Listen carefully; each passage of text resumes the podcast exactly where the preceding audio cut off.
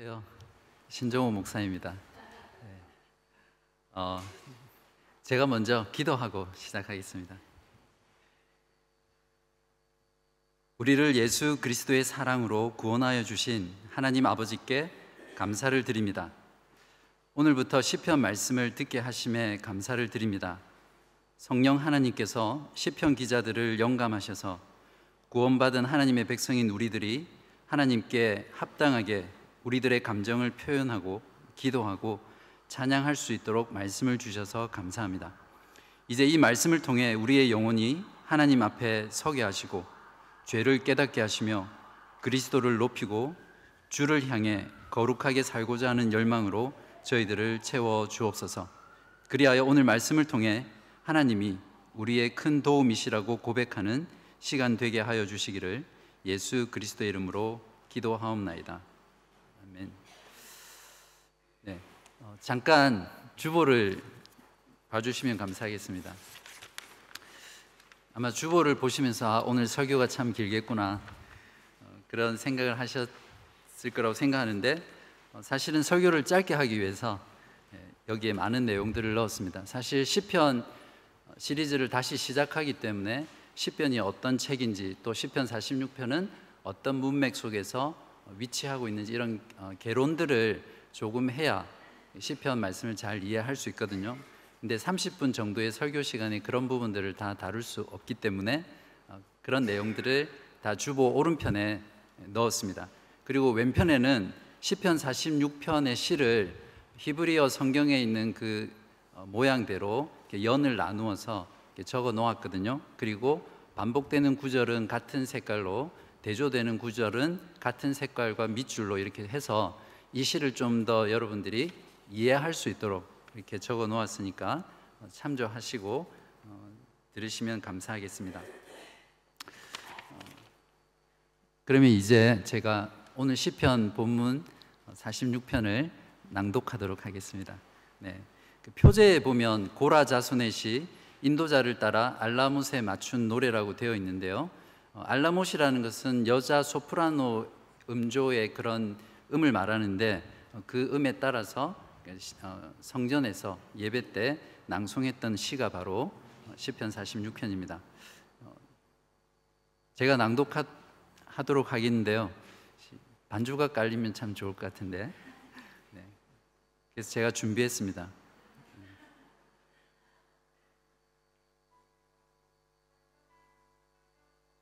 겠습니다.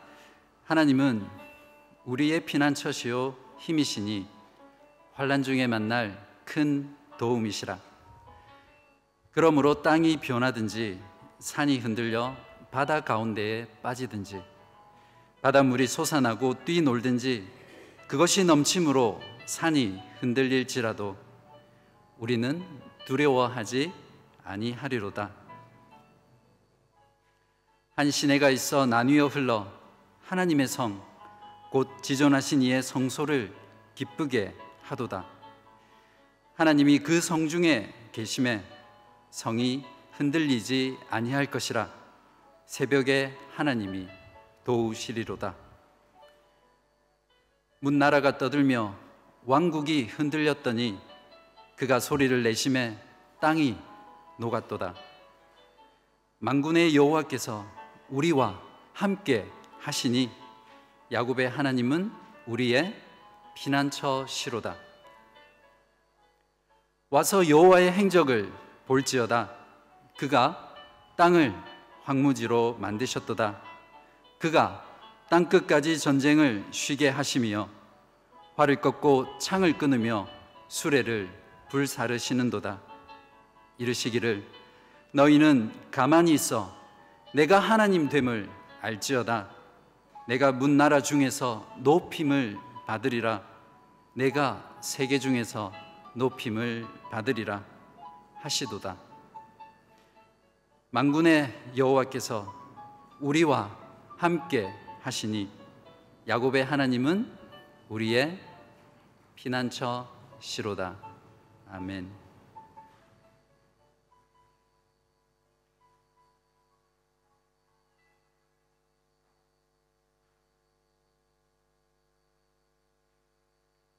네, 오늘은 환란 날에 큰 도움이신 하나님이라는 제목으로 시편 46편 말씀을 전하도록 하겠습니다. 두려움이란 위협을 느꼈을 때 우리의 감정 가운데 일어나는 느낌입니다. 이때 우리의 신체와 모든 자원들은 그 위협적인 상황에 맞서서 싸울든지 아니면 도망치든지 하기 위해서 집중됩니다. 심장 박동과 호흡이 빨라지고요. 모든 혈액은 근육과 뇌로 집중적으로 흐릅니다. 아드레날린과 엔돌핀이 다량으로 분비되고 면역 체계가 억제되고 소화 시스템이 자제되는 그러한 상태가 바로 두려움의 상태입니다.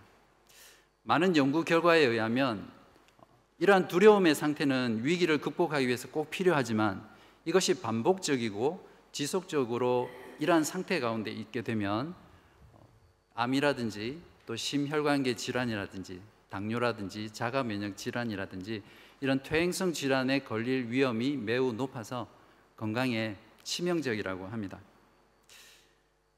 두려움이라는 이 주제는 현대인들에게 굉장히 중요한 이슈입니다. 현대인들은 건강과 죽음에 대한 두려움, 자녀 교육에 대한 두려움, 노후 대책에 대한 두려움, 경제적 안정에 대한 두려움 또는 관계의 단절로 인한 두려움, 그리고 또 내가 투자한 주식이나 또 내가 살고 있는 집값이 내일 것에 대한 두려움, 그리고 일어나지 않을 것에 대한 그런 두려움들로 살아가는 것이 바로 현대인들의 실상입니다. 사실 모든 인간은 인생이라면 어쩔 수 없이 크고 작은 환란을 경험하게 됩니다. 그러나 그리스도인들은 보편적인 인간이 겪는 환란 외에도 예수 그리스도를 믿는 그 신앙 때문에 환란을 당하게 되죠. 환란을 당할 때 보편적인 사람이라면 느끼는 공통적인 감정이 있는데요. 그게 무엇일까요? 두려움입니다. 여러분은 어떻습니까? 여러분은 언제 또 무엇 때문에 두려움을 느끼십니까? 어떤 이유로 어, 받든지 환란을 당하면 신앙을 가진 그리스도인이라 할지라도 두려움을 느낄 수밖에 없습니다. 내 자신이나 또 내가 사랑하는 가족들, 친구들, 사랑하는 사람들이 질병에 걸리거나 죽음의 문제에 봉착했을 때, 대학 입시나 취업 또는 직장에 실패할 때, 실직할 위기에 빠졌을 때, 또 가족과의 관계나 또 사람들과의 관계가 어려움을 당할 때, 그러할 때 우리는 두려움을 당연히 느끼게 되죠. 또한 영적인 의심이라든지 영적인 권태나 또는 영적인 침체로 인해서 우리의 영혼이 어, 어려움 가운데 있을 때 또한 우리가 속해 있는 지역 교회가 서로 다툼과 분열로 인해서 나누어지면서 몸살을 하고 고통을 당할 때 또는 하나님의 교회가 지역 사회와 세상으로부터 비난을 받고 조롱을 받고 박해를 받으며 위협을 당할 때 그리스도인들은 두려움을 느끼게 됩니다. 그렇기 때문에 이제 우리는 두려움에 익숙해져야 하는 그러한 시대를 살아가고 있는 것이죠. 이러한 두려움의 시대, 환란의 시기, 또 우리가 환란을 당할 때마다 두려워하지 않고 오히려 그 두려움을 이기고 하나님을 찬양하며 그런 승리의 신앙생활을 할 수 있다면 얼마나 그것이 우리에게 기쁘고 감사한 일이겠습니까? 오늘 시편 46편은 우리에게 인생의 위기마다 신앙의 위기마다 환란이 찾아왔을 때 두려워하지 않고 오히려 그 가운데 하나님을 찬양하면서 승리하는 신앙생활의 비결이 무엇인지 우리에게 알려줍니다. 바라기는 오늘 말씀을 통해서 여러분들도 어떠한 환란과 삶의 위기 가운데서도 두려워하지 않고 그 신앙의 위기를 점프하며 이길 수 있는 그런 신앙의 실력을 가지고 돌아가는 그런 시간이 되기를 간절히 기도합니다. 시인은 첫 번째 연에서 먼저 우리가 환란을 두려워하지 않는 이유가 하나님께서 환란 날에 우리의 큰 도움이시라 이시다라고 확신에 찬 선언으로 오늘 시를 시작하고 있습니다. 1절부터 3절까지를 어, 번역에서는 순서를 바꾸어서 적어 놓고 있는데요. 히브리 성경에 있는 그 원어대로 순서를 배열하면 이렇습니다. 하나님은 우리의 피난처시요 힘이시니 환란 중에 만날 큰 도움이시라. 그러므로 우리는 두려워하지 아니하리로다라고 선언하고 땅이 변하든지 산이 흔들려 바다 가운데에 빠지든지 바닷물이 솟아나고 뛰놀든지 그것이 넘침으로 산이 흔들릴지라도 이렇게 되어 있습니다. 여기서 시인이 만난 환란은 무엇입니까? 6절을 보십시오. 나라가 떠들며 왕국이 흔들렸더니 그가 소리를 내심에 땅이 녹았다라고 되어 있는데요. 2절과 3절에 산이 흔들리다라는 것과 6절에서 왕국이 흔들리다라는 이 두 구절이 서로 대꾸를 이루고 있고 흔들리다라는 이 단어는 히브리어로 동일한 단어가 쓰여 있습니다. 또한 3절에 바닷물이 솟아나고 6절에 문나라가 떠들며가 서로 대꾸를 이루며 동일한 히브리어가 단어가 쓰여 있습니다. 즉 시인은 전쟁과 같은 공포스러운 그러한 환란의 위기를 상징적으로 2절 3절에서 자연에 대재앙에 비유하고 있는 것입니다. 어떤 주석가들은 시인이 처한 이 환란의 상황을 열왕기하 19장에 나오는 어, 아수르의 사네립 왕이 어, 히스기야 왕 때 유다를 침략하고 예루살렘을 둘러쌌던 쌌던 그때를 배경으로 하는 것이다라고 말하기도 하고요. 어떤 학자들은 오늘 읽었던 구약 본문인 역대하 20장에 모압과 암몬 군대들이 여호사밧 왕이 있던 유다를 침략하기 위해서 애워쌌던 그 침략의 순간을 배경으로 한다라고 말을 하기도 합니다.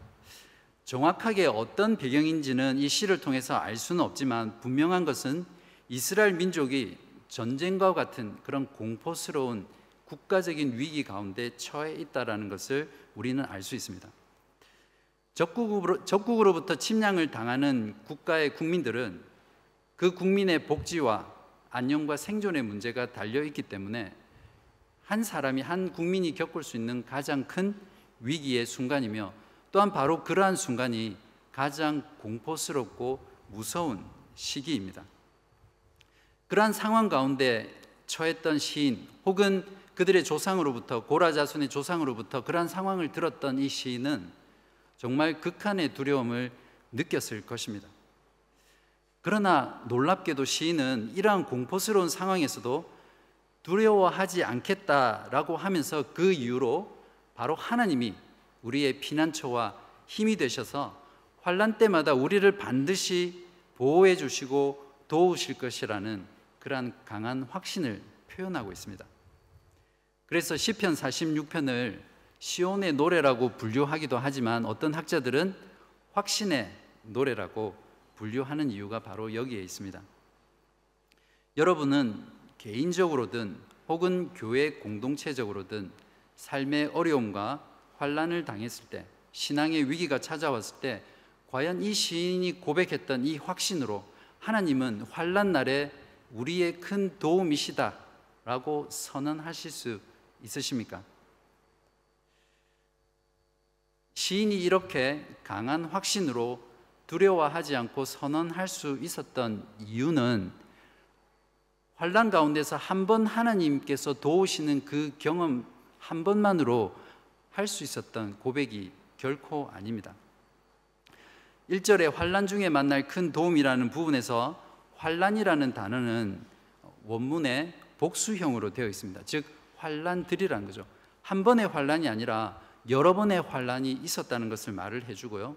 또는 큰 도움이시다라는 이 단어는 과거에 어떤 일이 반복적으로 일어나고 경험함으로 인해서 그것이 진실이다라는 것을 확정할 때 쓰는 그러한 동사의 형태가 여기에 쓰였거든요.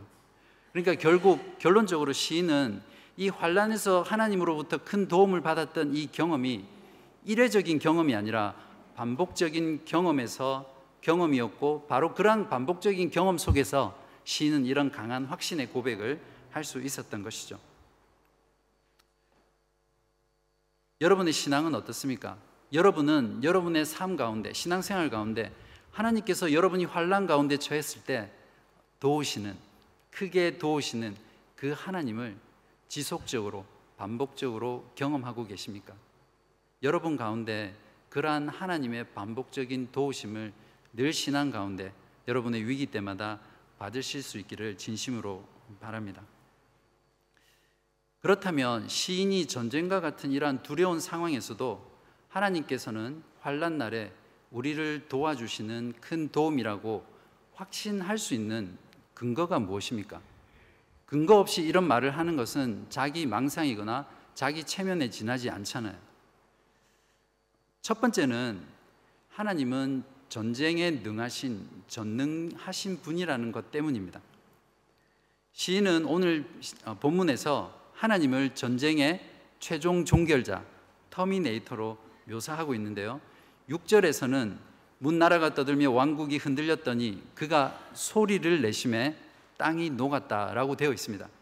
여기서 땅이 녹았다라는 것은 성경에서 땅이 녹았다라는 표현은 하나님의 무서운 진노와 심판을 표현할 때 사용하는 것입니다. 8절과 9절에서는 하나님의 이러한 능력을 좀 더 구체적으로 자세히 표현하고 있는데요. 와서 여호와의 행적을 볼지어다 그가 땅을 황무지로 만드셨도다 그가 땅 끝까지 전쟁을 쉬게 하시며 활을 꺾고 창을 끊으며 수레를 불사르시는도다 이렇게 전쟁에 능하신 전쟁을 끝내시는 전능하신 하나님을 7절과 11절에서 만군의 여호와라는 이 표현 속에 압축해 넣었습니다. 하늘과 땅에 있는 모든 군대들과 천사들의 주인이 되시며 왕이 되셔서 군대를 호령하시고 모든 하나님의 백성을 대적하는 그 대적들을 무찌르시고 승리로 이끄시는 그 하나님의 모습이 바로 만군의 여호와 하나님이십니다. 아무리 하나님이 우리의 피난처가 되시고 힘이 되시고 우리의 큰 도움이 되신다라고 선언할지라도 그 하나님이 무능력하거나 또 능력이 작으시다면 우리가 환란 가운데 있을 때 결코 도와줄 수 없겠죠. 이처럼 하나님이 환란 날에 만날 우리의 도움이시라는 이 확신의 근거는 하나님께서 전쟁을 승리로 이끄시는 전능하신 하나님이시기 때문입니다. 두 번째로 하나님이 환난 날에 환난 날에 우리의 큰 도움이시라는 확신에 찬 선언을 할 수 있는 이유는 바로 하나님이 우리와 함께 하시기 때문입니다. 사절을 보시기 바랍니다.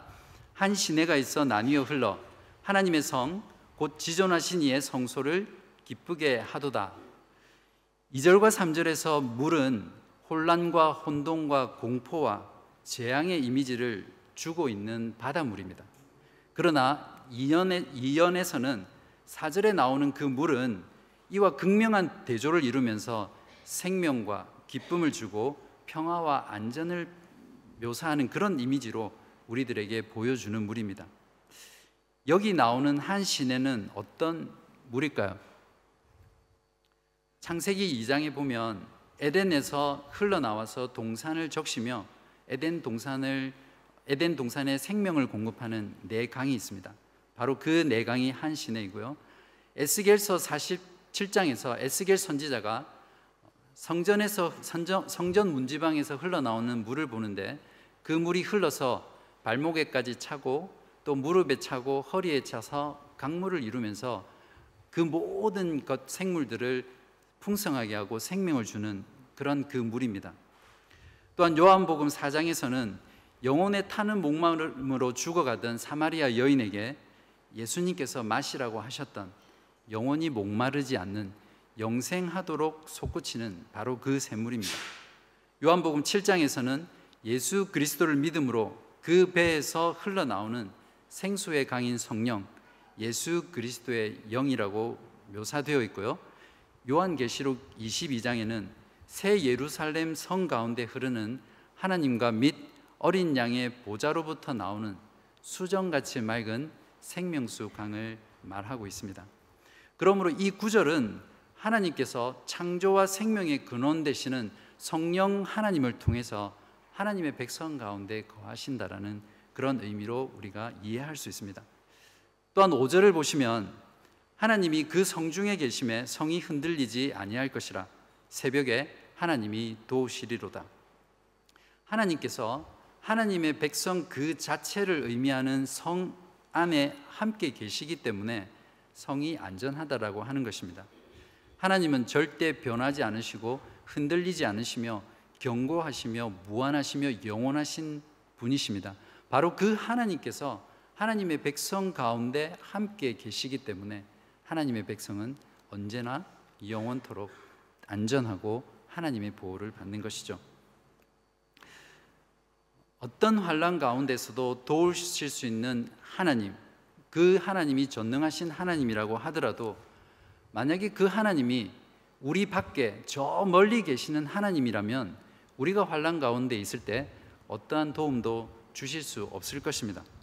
그러나 전능하신 하나님은 이렇게 우리와 함께 계시기 때문에 하나님은 환란 날에 우리의 큰 도움이시라고 확신 가운데 선포할 수 있는 것이죠. 이 두 가지 확신의 근거를 한 문장으로 표현한 것이 7절과 11절에서 반복적으로 각 연을 결론으로 맺으면서 반복하고 있는 후렴구에 나와 있습니다. 만군의 여호와께서 우리와 함께 하시니 야곱의 하나님은 우리의 피난처시로다라고 시인은 확신에 차서 이렇게 각 연을 결말 짓고 있습니다. 하나님은 언제나 하나님의 백성 가운데 함께 거하셨습니다.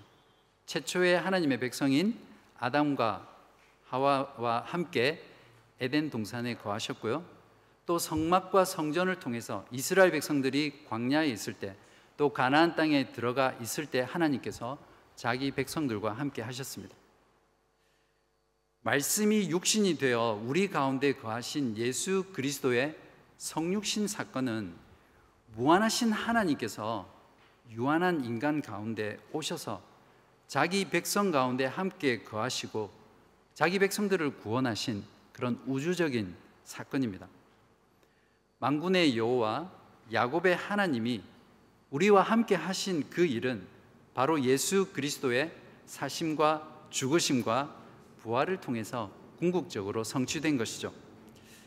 예수님의 탄생의 의미를 마태복음 1장 23절에서는 보라 처녀가 잉태하여 아들을 낳을 것이요 그 이름을 임마누엘이라 하리라 하셨으니 이를 번역한즉 하나님이 우리와 함께 계시다 함이라 라고 마태는 증거하고 있습니다. 부활하신 예수 그리스도께서는 이제 예수 그리스도의 영이신 성령을 통해서 우리와 함께 하나님의 백성과 함께 예수님께서 다시 오시는 그날까지 함께 하신다고 약속하셨습니다. 그러므로 우리는 성령을 통해서 지금 예수 그리스도 안에 있기 때문에 만군의 여호와 야곱의 하나님은 우리의 피난처이시며 우리의 환난 날에 만날 큰 도움이시라고 강하게 확신 가운데 선언할 수 있는 것입니다. 여러분이 위기를 만날 때마다 변하고 흔들리며 영원하지도 않은 능력 없는 그런 인간적인 것, 물질적인 물질적인 것에 혹은 여러분의 지식과 지혜와 여러분의 능력에 피하지 마시기 바랍니다. 영원히 변하지 않으시고 전능하시며 우리와 함께 하셔서 우리의 피난처와 힘이 되신 예수 그리스도 안에 성령을 통해서 그분에게로 피하시기 바랍니다. 전쟁에 능하신 전능하신 하나님이 우리와 함께 하시기 때문에 우리는 확신 있게 환란 날에 하나님은 우리의 큰 도움이시다라고 선언할 수 있습니다. 자, 이제 그러면 우리에게 환란 때마다 큰 도움을 주시는 그 하나님께 대해서 우리는 어떻게 반응해야 되겠습니까? 세 가지인데요. 오늘 본문에서 첫 번째는 가만히 있는 것이고 하나님 됨을 아는 것이고 세 번째는 찬양하는 것입니다. 첫 번째 가만히 있는 것입니다. 10절을 보십시오. 이르시기를 너희는 가만히 있어 내가 하나님 됨을 알지어다 하시도다. 우리가 삶의 위기를 만났을 때는 그것에 벗어나기 위해서 몸부림치고 발버둥 치며 우리가 할 수 있는 모든 것을 하려고 모든 수단을 동원하는 것이 우리의 일반적인 모습입니다. 그러나 사실 성경 말씀은 오늘 본문은 우리에게 우리가 위기 가운데 있을 때 무언가 우리가 하려고 하지 말고 가만히 있어서 하나님이 우리를 위해서 행하신 그 일을 목도하라고 우리에게 말하고 있습니다.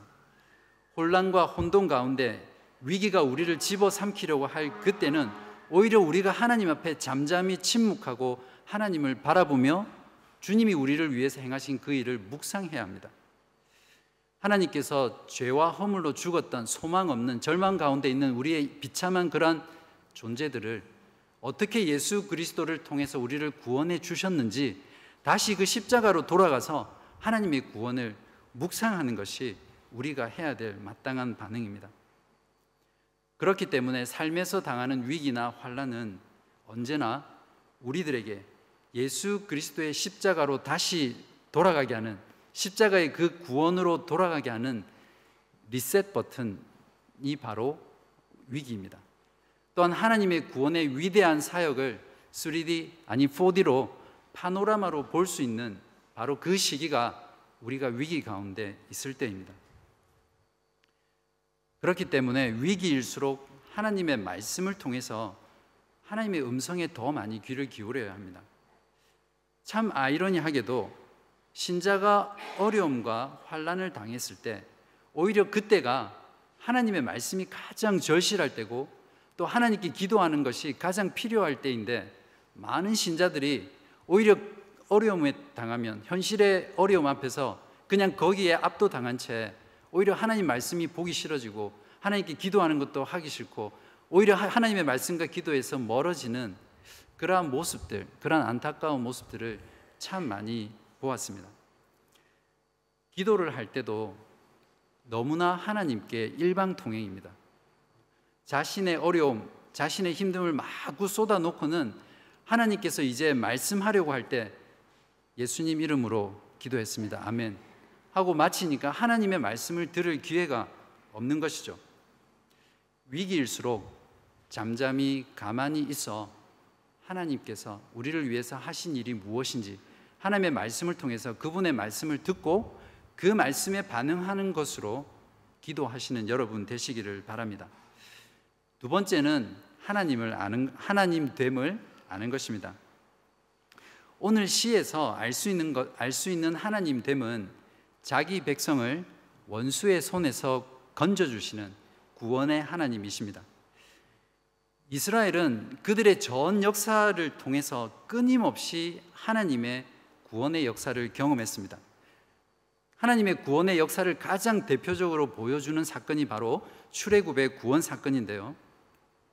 이스라엘 백성들이 홍해를 건널 때에 뒤에서 무서운 소리를 내며 어마어마한 군대로 쫓아오는 그 애굽의 군대를 보고 모세에게 불평합니다. 사실은 모세에게 불평한다는 것은 하나님께 불평하는 거죠. 그때 불평하는 이스라엘 백성들에게 하나님께서 모세를 통해서 하신 말씀이 이것입니다. 출애굽기 14장 13절에서 14절입니다. 모세가 백성에게 이르되 너희는 두려워하지 말고 가만히 서서 여호와께서 오늘 너희를 위하여 행하시는 구원을 보라. 너희가 오늘 본 애굽 사람을 영원히 다시 보지 아니하리라. 여호와께서 너희를 위하여 싸우시리니 너희는 가만히 있을지니라. 이스라엘이 경험했던 출애굽과 같은 모든 구원의 역사는 궁극적으로 십자가에서 자기들의 백성들의 죄를 대신하여 죽으신 예수 그리스도를 하나님께서 죽음 가운데 살리신 바로 그 구원의 사역 가운데 완성되고 성취되며 절정을 이루었습니다. 누가복음 9장 31절에서는 누가가 변화산에서 나타난 모세와 엘리야가 예수님께서 십자가에서 죽으실 것을 말씀하시면서 출애굽이라는 그 표현을 통해서 그 십자가의 사건을 이야기했습니다. 마태는 예수님이 오신 목적을 마태복음 1장 21절에서 그가 자기 백성을 그들의 죄에서 구원할 자이심이라라고 증거하였고요.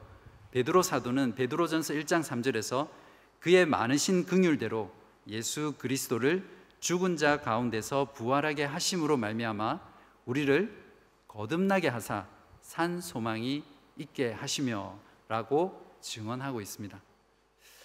이처럼 예수님의 죽으심과 부활은 자기 백성을 구원하시는 하나님의 구원 사역임을 성경은 증거하고 있습니다.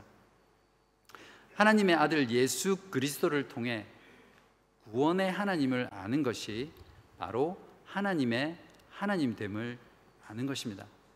여러분은 복음을 통해 또 복음 그 자체이신 예수 그리스도를 믿고 하나님됨을 알고 계십니까?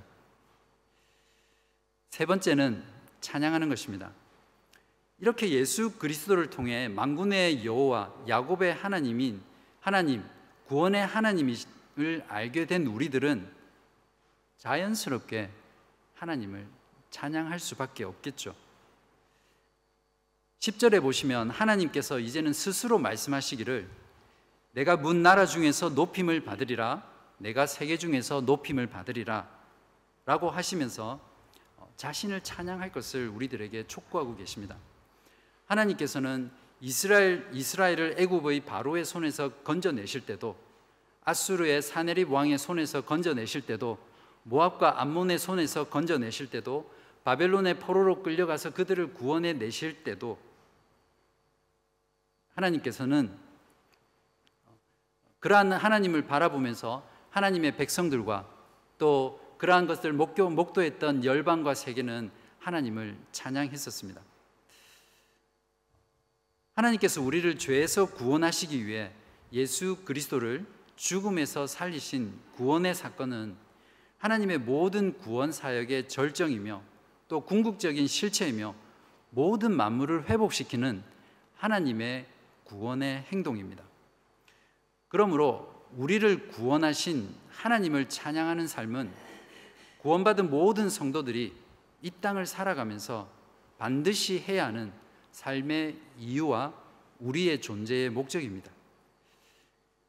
우리가 매주일 교회로 이렇게 모이는 정말 중요한 이유가 바로 하나님의 말씀을 통해서 하나님 아버지께서 우리를 위해 예수 그리스도 안에서 행하신 그 구원을 기억하고 감사하며 찬송하는 바로 그것을 위해서 우리가 여기에 모이는 것입니다. 그러므로 바로 이것을 게을리 하는 신자가 있다면 아직 하나님의 구원을 온전히 경험하지 못했거나 아니면 경험했다고 하더라도 이 하나님의 구원이 얼마나 위대하고 얼마나 놀라우며 얼마나 큰지를 깊이 깨닫지 못하고 있는 것입니다. 사랑하는 교우 여러분, 이 사실을 절대 매주일 교회로 모이실 때마다 놓치지 마시기 바랍니다. 환란 가운데 두려워하지 않는 신앙의 비결은 환란 날에 우리의 피난처와 또 우리의 힘이 되시는 그 하나님께서 반드시 우리를 도우신다고 확신하는 것입니다. 그리고 그 확신 가운데 선포하는 것입니다. 우리가 하나님은 환란 날에 만날 큰 도움이라고 확신 가운데 선포하며 두려워하지 않을 수 있는 근거는 무엇입니까? 그것은 하나님은 모든 전쟁을 승리로 이끄시는 전능하신 하나님이시라는 것이고 그 하나님이 우리와 예수 그리스도를 통해 함께 하신다는 사실입니다. 그러므로 우리는 성령을 통해 예수 그리스도 안에서 하나님은 우리의 피난처이시며 우리의 힘이시며 우리의 요새시며 우리의 산성이시며 환란 날에 만날 우리의 큰 도움이시다라고 강하게 확신하며 살아갈 수 있는 것이죠. 여러분은 이 사실을 진짜로 믿으십니까? 환란 날에 우리를 크게 도우시는 하나님에 대해 우리가 해야 할 일은 하나님께서 우리를 위해 그리스도 안에서 행하신 그 구원의 사역을 가만히 있어 하나님 됨을 알고 찬양하는 그러한 삶을 사는 것입니다. 요즘은 두려움을 돈을 주고 사고 파는 그런 시대입니다. 돈을 내고 비싼 돈을 내고 무서운 어, 괴기전을 보고 또 번지 점프나 스카이 다이빙이나 어, 놀이동산에서 정말 거의 죽을 것 같은 그런 공포를 느끼기 위해서 많은 돈을 지불합니다. 공포의 강도가 높으면 높을수록 더 많은 사람들이 몰리고 더 많은 돈을 받을 수 있기 때문에 장사꾼들은 더 공포스럽게 만들기 위해서 그러한 장치들을 만들죠. 돈을 두려움을 돈을 주고 살 수 있는 그 이유가 무엇이라고 생각하십니까? 그것은 딱 한 가지 이유밖에 없습니다. 무엇이죠? 마지막에는 안전할 것이라는 어, 확신 때문이죠. 이러한 확신이 없는 사람은 저처럼 절대 돈 주고 놀이기구를 타거나 어, 번지 점프를 한다든지 할 수 없습니다. 그냥 아이들 타는 회전 목마나 그런 걸 타야 되겠죠. 원수 대적 마귀로부터 우겨쌈을 당하고 우는 사자처럼 산길자를 두루 다니며 돌아다니는 그 사탄으로부터 어떠한 위협과 어떠한 환란을 당할지라도 교회와 성도인 우리들이 결코 두려워하지 않는 이유는 바로 이것입니다. 우리의 마지막은 언제나 안전하기 때문이죠. 왜냐하면 하나님께서 우리의 피난처가 되시고 우리의 힘이 되시고 환란 날에 만날 큰 도움이시기 때문입니다. 여러분 모두 이러한 확신으로 어떠한 환난과 또한 신앙의 위기 가운데서도 두려워하지 않고 하나님의 하나님을 찬양하는 그러한 신앙의 생활을 하시기를 주님의 이름으로 기도드립니다.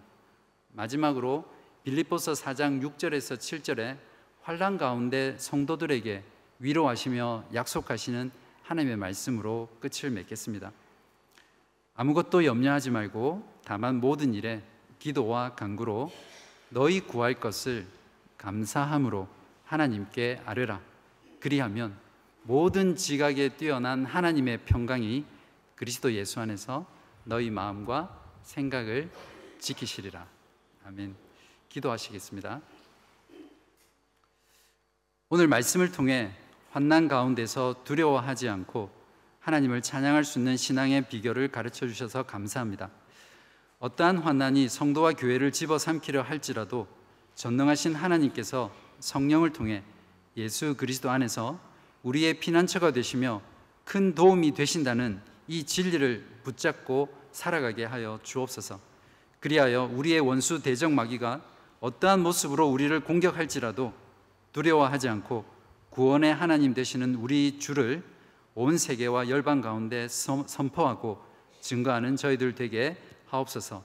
예수 그리스도의 이름으로 기도하옵나이다. 아멘.